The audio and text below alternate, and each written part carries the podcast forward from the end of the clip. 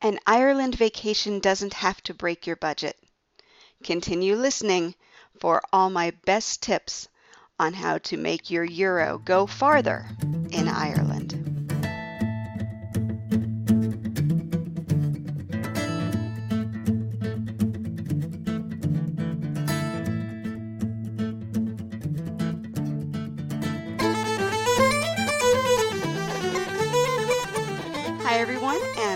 Welcome to the Traveling in Ireland podcast. My name is Jody Halstead, and I am the publisher and traveler behind Ireland Family Vacations, where you will find exceptional advice for your Ireland vacation.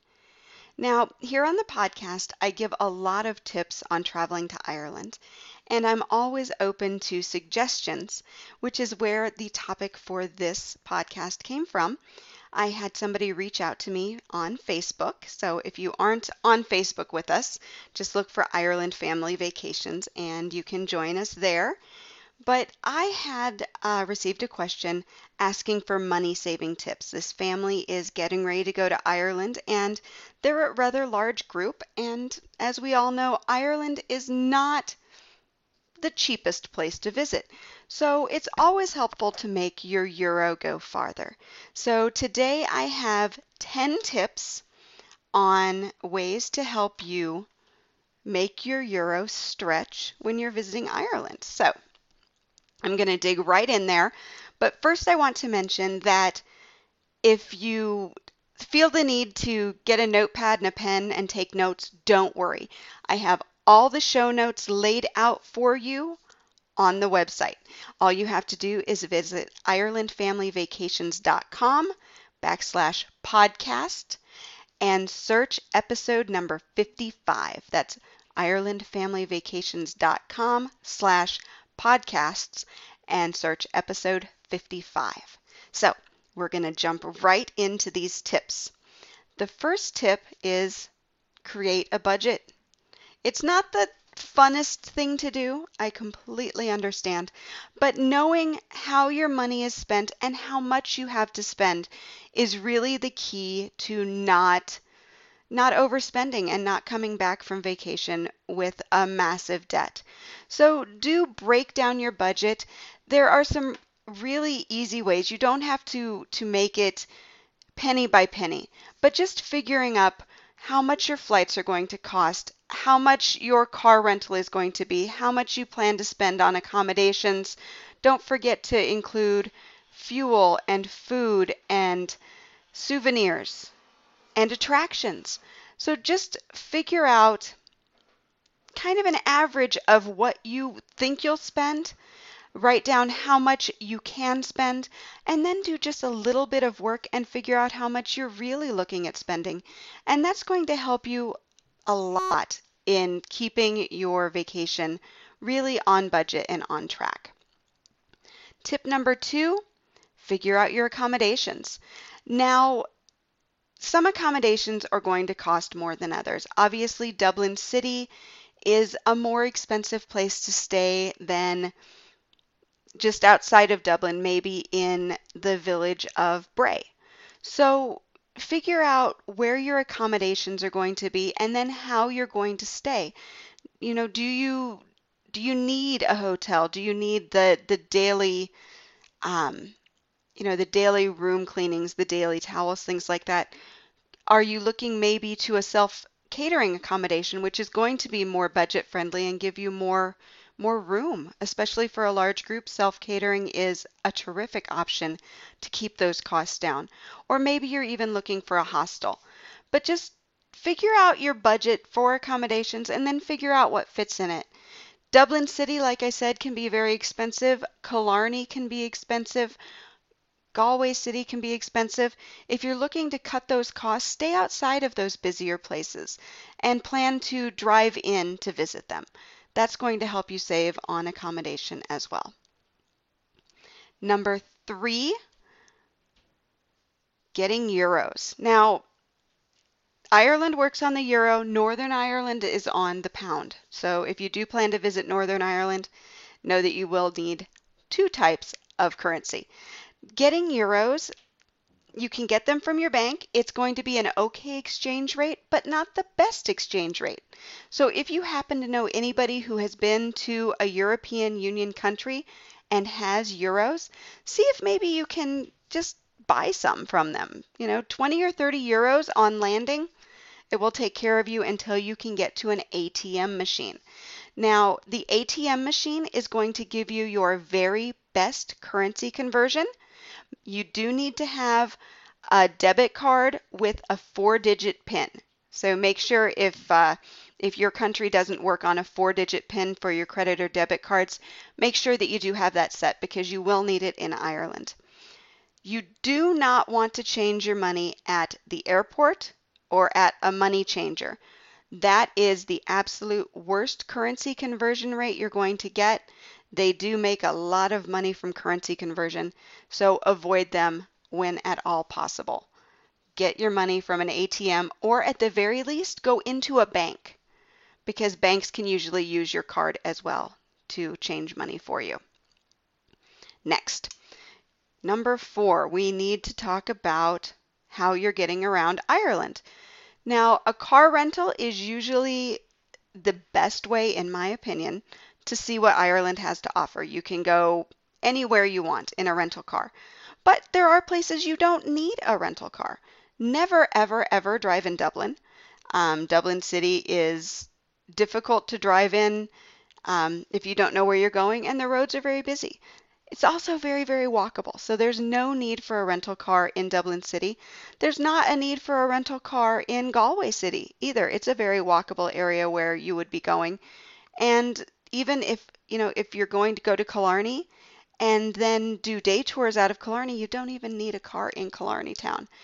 But there, you do need a car to get to a lot of different places. So, A, don't rent a car if you're being, if you're in Dublin for a few days. Rent it before you get there or after you leave.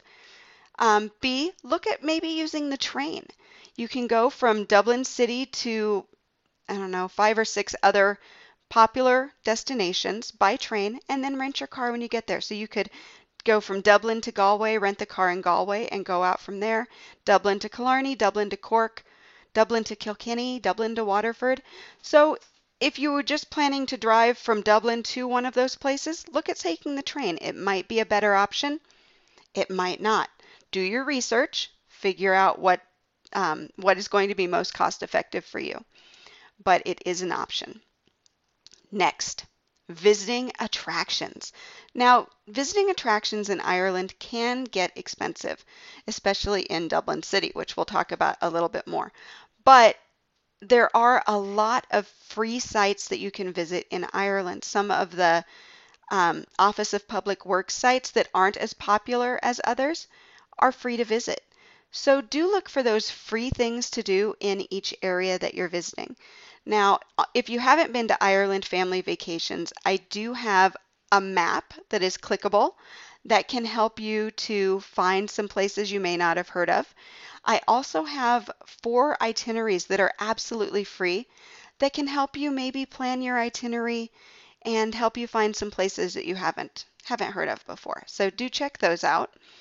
But beyond that, the Office of Public Works or OPW, manages hundreds of historic sites across the country. And the OPW Heritage Pass is easily the best value you're going to find in the country. You can get a family pass for 90 euro, or they have senior, student, and individual passes. And this single pass will get you into every OPW heritage site in the country. So you can easily, in a week, visit a dozen sites for this one charge. Buying your OPW Heritage Pass is very easy. You just purchase it at the first OPW site you plan to visit. The one thing you need to keep in mind is that not all sites will have a credit card machine. So do keep on enough money to purchase the passes you need in cash just in case you need to do that. Now, as I mentioned a couple minutes ago, Dublin City is very expensive. And while there are some terrific free sites in Dublin, especially the uh, Museum of Ireland Archaeology, one of my favorite places, um, absolutely free to visit. Of course, uh, Phoenix Park, St. Stephen's Green, and some of the public gardens are also free to visit. But a lot of the more popular sites in Dublin, the Guinness Storehouse, Epic um, Immigration Museum, um, oh goodness, the the Viking experiences, all these things do have a fee. So if you're going to be in Dublin for a few days, look into the Dublin Pass. Now this will get you into 33 different sites um, at no extra charge. So it's one charge for the pass, and then all the sites that it covers are included in that. It will also get you complimentary transportation from the airport into Dublin City. So if Dublin City is your first stop, that is really, really handy as well. And it also includes 24 hours of the hop on, hop off bus. So it, it has a lot of really great features to it, but you do want to really look at it and see if it's going to be worth it for you. So I do have an article, it's going to be listed in the show notes about buying the um, the Dublin Pass, figuring out if it is the best deal for you. And then I also have a special discount for my listeners and readers. Um, if you do decide to buy the Dublin Pass and you use the code Family Vacations, it's all capital letters, Family Vacations, you can save 15% on a five day pass and 5% on three day passes. So that can also help you save a little bit of money on the Dublin Pass. Okay, now number eight Still having to deal with attractions. There are a lot of attractions in Ireland that are really popular. Two of those are the Cliffs of Moher and the Guinness Storehouse. Those are two of the most popular sites in Ireland, and both of those offer a pre purchase discount on their website. So if you go to their website and buy your tickets online, you can save, I want to say it's 10%. So that can really add up. And those aren't the only sites that offer it. Those are just two of the big ones. So if you have places that you want to visit, check their website and see if they offer a discount for purchasing in advance. The one thing you need to remember with that is that when you purchase a ticket in advance, they're going to ask you the day and the time of your visit. So if you're doing that, make sure your itinerary is laid out pretty well so you have an idea of the things you're going to do on those days. And then I advise at least three hour chunks. So if you plan to visit the Guinness Storehouse, don't have anything on either side of it that is going to possibly make you late getting there or that you have a timed visit for. Give yourself plenty of time to get to these sites to enjoy them and uh, and not feel stressed or rushed. But pre-purchasing online is really a great way to help you save money. We're already to number nine, believe it or not. And number nine is the VAT. VAT stands for value added tax. So, value added tax in Ireland is like a sales tax, but it's built into the price that you see on things. So, the the Aran sweater you're looking to buy that says 199 euro when you go to the counter you will pay 199 euro. There is not a sales tax on top of it. The sales tax is built into the price. The great thing about Ireland is that visitors can get their VAT refunded. So those taxes that you're paying on goods and service on goods are going to be refunded to you at the end of your trip. Now VAT is not refunded on accommodations, car rental, or food. So you won't be you won't be worrying about VAT on that, but it is it will come back to you on um, products that you purchase. So, and it's about 9 to 25% depending on what you're buying. So it can be a nice little chunk of change. There are a few ways to get your VAT back. Some places will give you a receipt and a form to fill out. Other places use like a small debit type card system. So if you want to really dig into how to get the VAT and know what you're doing with it, there is an article linked in the show notes. I do recommend reading it. You want to file your VAT refund before you leave Ireland. It can be very difficult to get it back after you've returned home. So knowing how to process your VAT before you leave Ireland is pretty essential. And finally, number 10, I do have a book that you can buy. It is $14.99 and it is called Planning the Ireland Vacation of Your Dreams. In it, I walk you through every step you need to plan your Ireland vacation. It goes above and beyond what you're going to find on the website, has a few extra tricks and tips that I use, and really is your step by step guide to planning that vacation. You will find links to that um, book on Ireland family vacations, and I would love to have you check it out. So, those are the 10 tips for saving money in Ireland. I know that you probably have loads of questions following that, and I am more than happy to answer them. You can email me at any time, jody at irelandfamilyvacations.com.